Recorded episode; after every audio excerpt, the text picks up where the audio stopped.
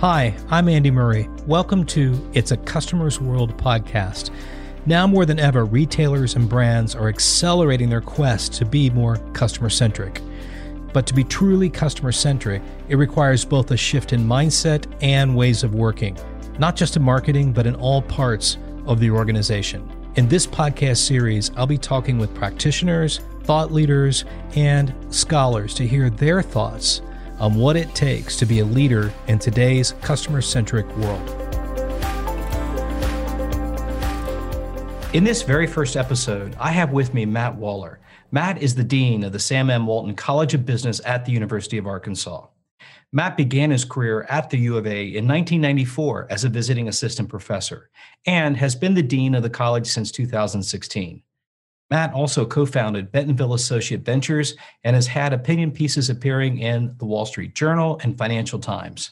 In this first episode, Matt and I will talk about customer centric leadership and this new podcast series, how it was started, and some of the things I found most surprising throughout my 12 interviews with different thought leaders in customer centric industry.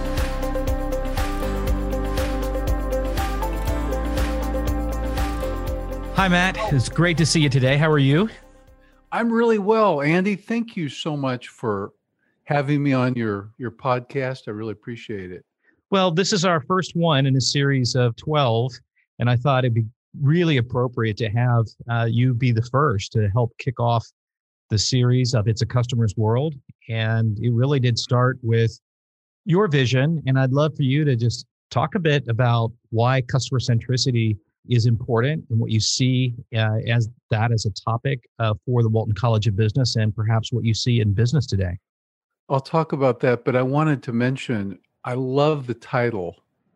Mm. It's a hmm. customer's world. What a great name for this series of podcasts. And, you know, I know you've already done the 12 interviews, and so I'm going to want to ask you some questions about that, obviously. But, Andy, you know, the reason that I really wanted you to help the Walton College make customer centricity more of a core component of what we're doing is because it's becoming more important. The consumer and the customer are becoming more important than ever. You know, a long time ago, there used to be more monopolies and it was easier to control the market. Right. But now nobody can control the market, right? I mean, it people can enter the market through e-commerce and they can become well known through social media and many other platforms. And so, you know, back then, being able to get to the product, the yeah. it was like the, the owner of the product, the owner of the patent, the owner of the natural resource. They had all the power. Yeah. All of that has shifted to the customer and the consumer. So customer centricity is very important for that reason one other reason, Andy, that it's mm-hmm. important from my perspective as the dean of the Walton College is today going forward for for business schools and for universities in general. It used to be that universities and colleges had something that was so unique that they could offer that the only way you could get this stamp of approval mm. was from a, a university or college. Right. But that's changing. Right. And there's more and more certifications. Companies are coming out with their own colleges and universities. There's all kinds of badges and courses that are free. Right. So so universities have to be looking at the customer. Now for a university the customer isn't just the student. The student is a customer. Right. But the parents are a customer. Right. The the companies that hire our students are customers the state of Arkansas in our case is a customer. So we have we have a lot of customers to look at and if we're not customer centric, we're going to take our eye off the ball and we're going to fail. Yeah. And, and you know, industry 100%. companies that no one ever thought would fail have failed. So yeah. we've got to be on our toes and it's very important that we teach our students about customer centricity. If you think about it, Andy, you yeah, you've been a very successful entrepreneur. You've been a successful entrepreneur at major mm-hmm. corporations, mm-hmm. including the Fortune One company. But but you know, students that are whether they're wanting to go into work for, working for big companies or startups, they need to understand customer centricity. If they're going to be working for a startup or starting their own company, the whole path of an entrepreneur begins with solving a problem of a customer. That's right. And then getting tons of feedback from customers about their minimum viable product until yeah. they really start scaling.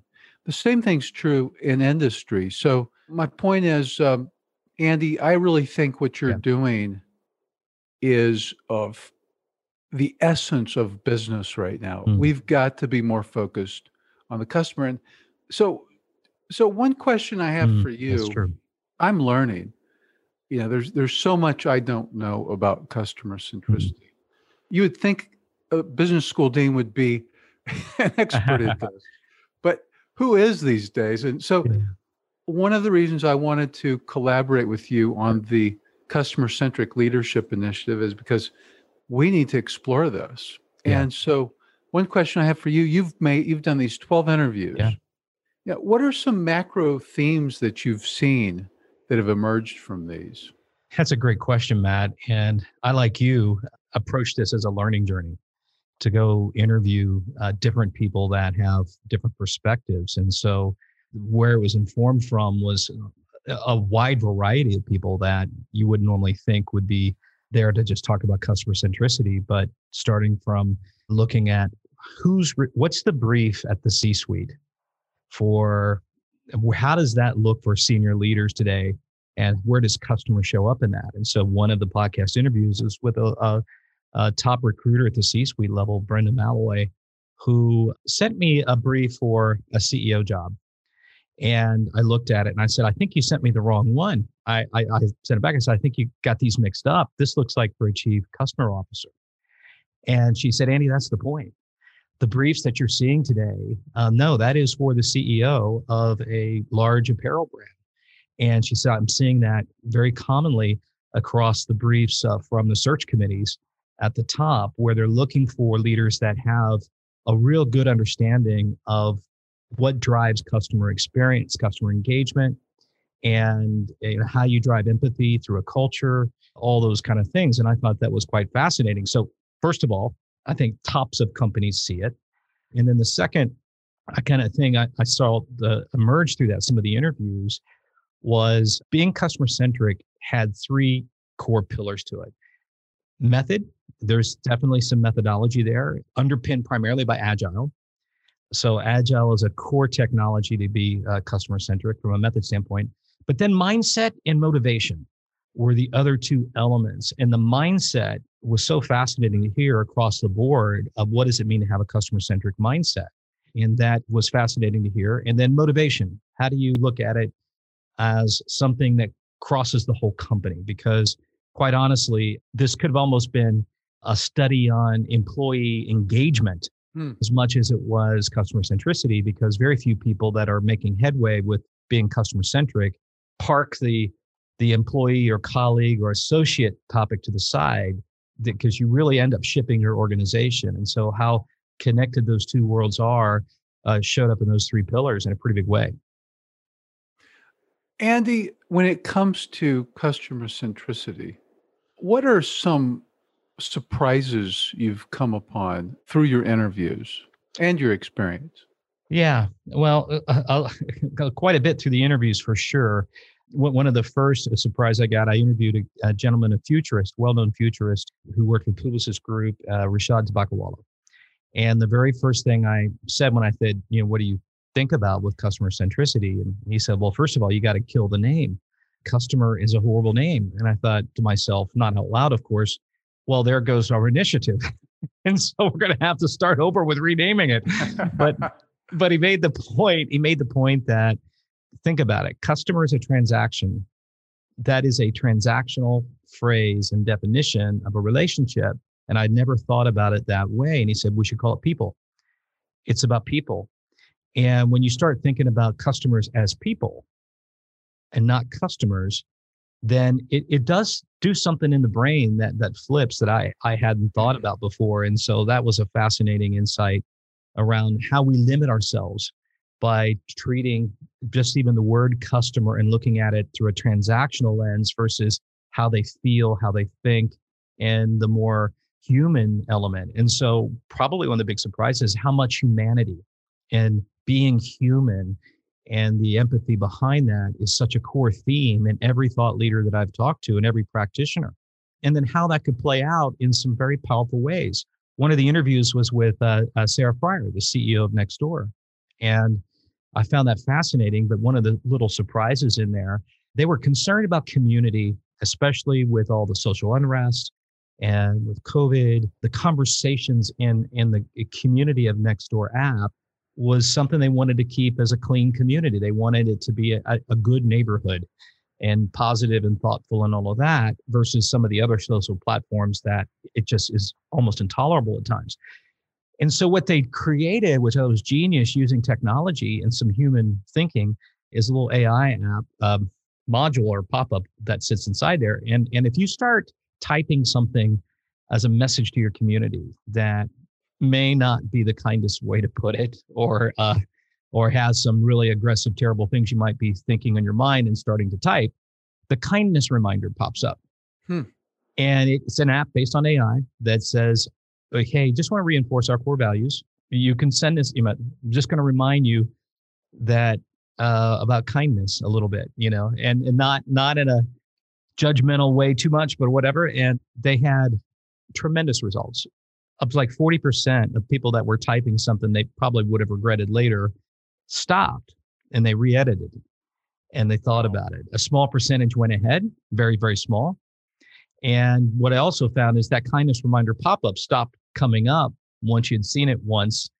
You did it didn't, you know, they learned. They learned about the values. And so I actually thought that was genius. I also asked if I could get that on my work email, but uh, that could come in handy for a lot of people beyond the next. But what do you think about that? Isn't that crazy? What a great application of artificial intelligence, you know, because we all, I mean, people don't want to be rude. No. In hindsight, after we're rude, we regret it. Yeah. Um, so to use technology to help us to be notified when we're starting to be rude. That would be quite helpful. You know, back you're talking about customer centricity really being about people, humanity. Yeah. I think this is an interesting point because right, business is about people. Yes. In general. And mm-hmm. I think customer centricity as you've defined it and as you're exploring it is really getting to that kernel. It's getting to the kernel right. of what business is about. And when you were right. saying that, one thing that it reminded me of, you know, I've had two kids graduate from the University of Arkansas. I have one child who's a senior in the mm Walton College. I have another child who will be a freshman in the Walton College next fall. And I've I've lived in Fayetteville, Arkansas for since 1994 Mm. And as a result, I know lots of kids in Arkansas. My kids have been very involved in all kinds of things. Yeah. I know so many kids and so many parents. And so when I walk down the hall as a dean, and we've got 6,600 students, oh, sure. I can't yeah. know all of them, but I invariably, I it's almost impossible impossible for me to walk down the hall and not see a kid that I know or whose parents I know. Interesting. And even in 6,600 students, you know, of course, yeah. I'm picking yeah. them out because I would know them, but, you know, and some of them I've actually held when mm. they were toddlers. Gosh, that makes me feel in, old. Um, yes, I mean, it, it doesn't make you feel old at all, does it? It I know that's not your yeah, point. I know. I, I, find more and more meetings where I'm the oldest one in the meeting. I don't like that.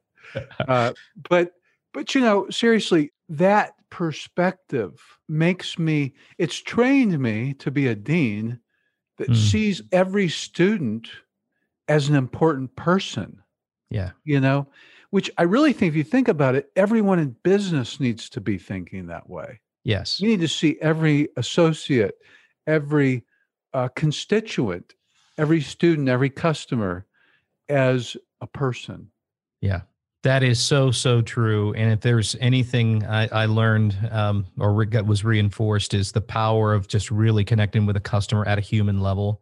You couldn't be more right. Uh, Paco Underhill, who we all know and love for all this great great work and and behavioral observational behavioral research and getting out in stores. Um, I, I, I was curious when I talked to him about is um, has data and data science and big data replaced the demand to go out and talk. Can you get everything you need to know through data? And it's not to throw data under the bus because I'm a huge fan of what data analytics can bring to customer insight.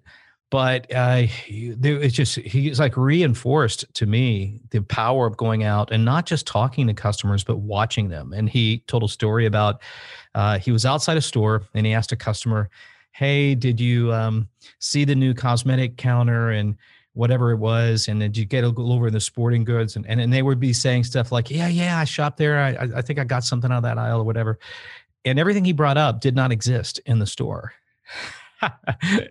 but the wow. person wasn't lying they just their their their what they thought was true didn't really happen. And and sometimes when you just use surveys or you just use data you know you miss the bits that what you can actually see. And so you just talk the power about going out in stores and watching and observing. And and honestly there probably there's two words that that sum it up for me.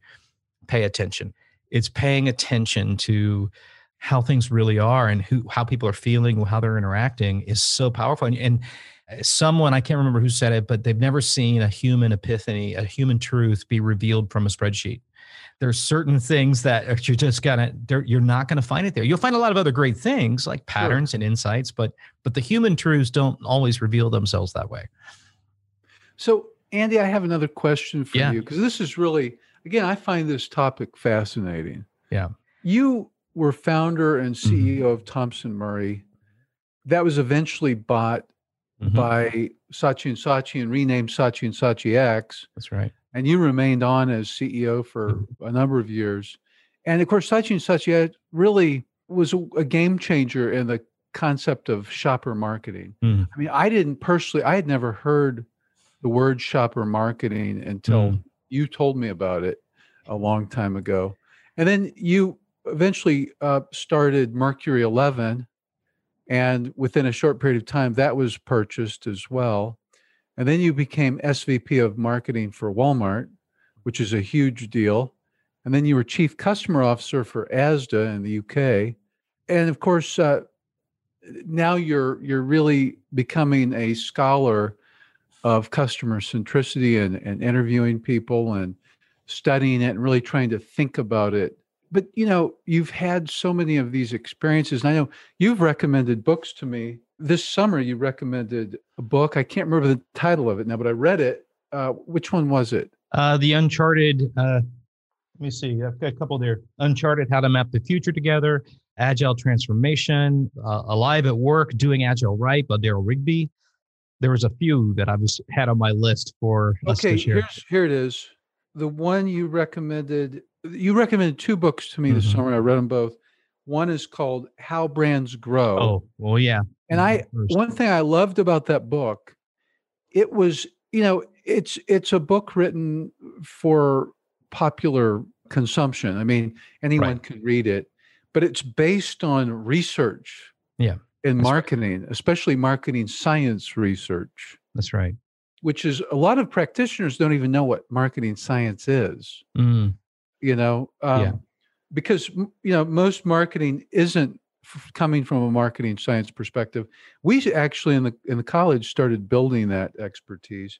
But the Excellent. other book you recommended was what you recommended what you mentioned earlier by paco underhill why we buy. And i did i read i read both of those books.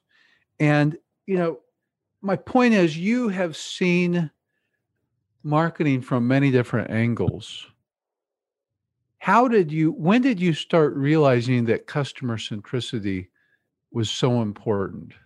Well when we look back at the early days of shopper marketing and what that was i mean that really was a study in understanding the customer journey. And shopper marketing was just to understand that people react differently when, when they're in a shopping mode than when they're consuming content on a couch watching television and they can be influenced they can be met their needs can be met they have different needs and so the whole idea honestly of shopper marketing wasn't called that back then was basically customer journey work and customer experience and being and helping brands become more salient at different touch points or different moments of truth as P&G coined back in the day. I think AG uh, talked about the first moment of truth, second moment of truth, that there are moments of truth that happen in the whole customer journey and it's not just about consuming that. So to me that that was the birth of of really looking at customers more scientifically more through a, a human understanding a psychology of that and how it works. And so it's just been a, a, continued journey of that. And one of the things that really put a, a, a fine point on it for me was being in the uk because I do think they're probably about four or five years ahead of the US in a lot of different ways in retail uh, when you look at uh, customer journey, customer experience work. The chief customer officer, for example, the scope of my remit was much broader that considered more touch points, and my job was to be the voice of the customer in the executive committee or making sure where key decisions were made, the voice of the customer was was there and present.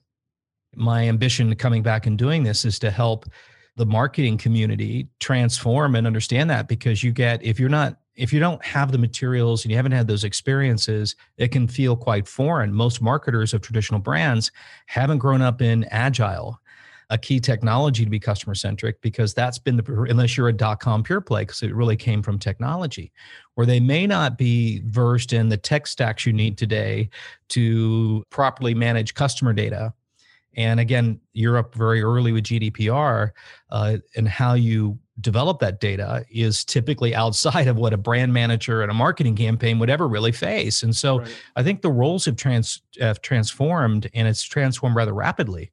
And with omni-channel compression, like at ASDA, they hit their eight-year targets on the roadmap for grocery home shopping in eight weeks and it's pushing those two cultures together of a dot com culture that operates with a different methodology than the physical retail and those organizations as they blend merchandising blend the different components together you've got to harmonize the ways of working and the technology side's winning and in terms of how you harmonize that it's not the waterfall days are gone of how you do work and functional silos. It's no silos no solos. It's really a different type of teamwork. And so i don't think most leaders are, are as prepared and i'm not sure there's a lot of material out there that that helps. And so that's what on this search trying to find people like dr nick fine who's a, very experienced in customer experience work. And interesting things they're a big surprise is that one of the questions is where should customer experience work sit in the organization right I thought it was a no-brainer. I thought marketing should have it. He was the first to push back and said, "No, no, no, no, no, no, no, no. Marketing's the worst place for it because uh, too many right-brain thinkers over there, uh, and proper customer experience work is scientific method." And the IT and engineering people should be in charge of customer experience because it's about proper test and learn methods. And and I, that struck me as something I had never thought about. And so when marketing has it, they'll they might skip the whole testing thing, you know, and how you take a hypothesis, test it, prove it, validate it, and then say you've got real proof there that this is what customers want. And again, didn't see that coming, but he made a great point. And I think this left brain, right brain connection is where the, the magic is. And, and companies today have been really focused, well, not today, since the industri- post industrial era, we've been optimizing and scaling efficiency. And leaders are told, you know, they give the direction, the doers do, which makes for great left brain promotions and left brain leadership. But the right brain now, when you have to come up with new value propositions that's customer centric and ideas you hadn't thought of before, the the right brain needs to come alive. And that takes so much more making sure people feel they're doing meaningful work because you got to be in a creative headspace giving people the chance to think a bit more deeply about things and to go spot across different domains.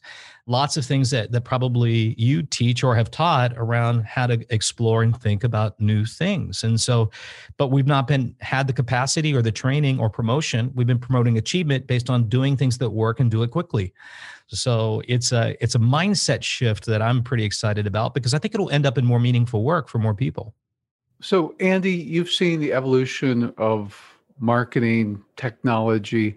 Because I forgot to mention you you started your career as a computer programmer. Yeah.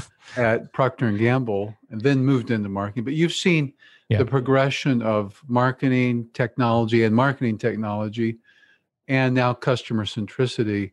What do you think is next? Well, on this particular journey, it became really clear to me that there's a lot, just like in the early days of shopper marketing, there's a lot of confusion, a lot of perceptions about what agile even means. What is a product manager? What's a, a CX designer versus a customer user expert. I mean, these terms are a bit, you know, muddled at times, and so I think that hurts the adoption and the speed of adoption. So, what I'm working on with the the Walton College is a checklist of the essentials of what does it mean to be customer centric to at least have there are about 12 things that can provide some simple definition and we're creating it as a checklist that could be downloaded off the walton college site that people that are interested in this journey and maybe at the beginning stages can understand the core simple things like have all your customer data in one place. And that's the starting point. And a lot of people don't have that. They could be in hundreds of different places, but there's ways to get on this journey. And once you start on the journey, you begin to learn and go. And I think it's been missing that element of that. So I'll be working with the, the faculty advisory team and getting this checklist there that feels like there's some starting points to bring the language together. And then honestly, I think there's some initiatives that we could, uh, sub initiatives that could be looked at in terms of one of the biggest barriers is measurement. How do you measure success? And the, one of the pieces of research that I looked at was in the top two things that cause customer centricity to stumble or is the hardest, biggest barrier is lack of being able to create a business case. And so when you're looking at ROI and short term ROI, it doesn't always reflect where the value really comes from on this journey. And so it might come from lifetime value of a customer or some other metrics that we traditionally don't use in finance to build the business case for funding and all the things that go with that. So I think measurement is one that a lot of people are struggling with. And if you're talking about, especially in retail, if you're talking about doing four or five things in a store to improve that customer experience and give it that wow factor or engage people differently, when you talk about scaling that to a couple thousand, 3,000 stores, there's a real desire to break it apart and find attribution points on which pieces are really driving that performance when it actually works together in a holistic way. And we don't have the measurement tools really to provide that kind of clarity so that the finance guys can pencil that properly and weigh that against other potential investments. And so that's probably one of the biggest barriers that I see that would be nice to have a sub team maybe jump on and see if we can bring some light to that. That's great.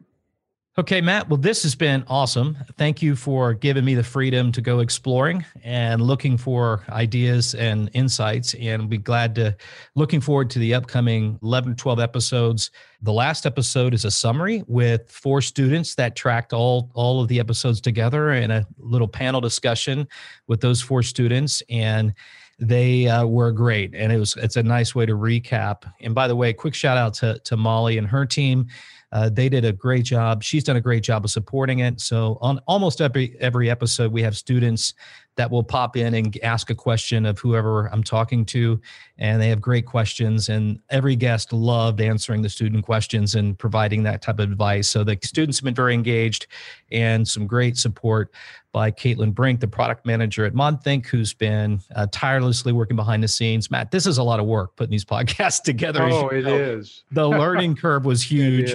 And you do a great job. I, I didn't really appreciate how well you do those and how much work you probably had to put into getting to the level you're at with it. But it's uh, it's a bit of work. It takes a team, and I just I love the team I've got the helping. They're they're all great people. Well, thank you, Andy, for all you're doing. We are very fortunate to be able to collaborate with you on customer centricity. I'm so glad you moved back to Northwest Arkansas from London. I love it here. welcome home. Thanks, Matt. I'll talk to you soon. Look forward to the first episode. Sounds good. Take care. Bye. That's it for this episode of It's a Customer's World. If you found this helpful and entertaining, I would be so grateful if you could share our show with your friends. And I'd be super happy if you subscribe so you can be updated as we publish new episodes. And if you really want to help, leave us a five star rating and a positive review on Apple Podcast or wherever you listen. It's a Customers World podcast is a product of the University of Arkansas Customer Centric Leadership Initiative and a Walton College original production.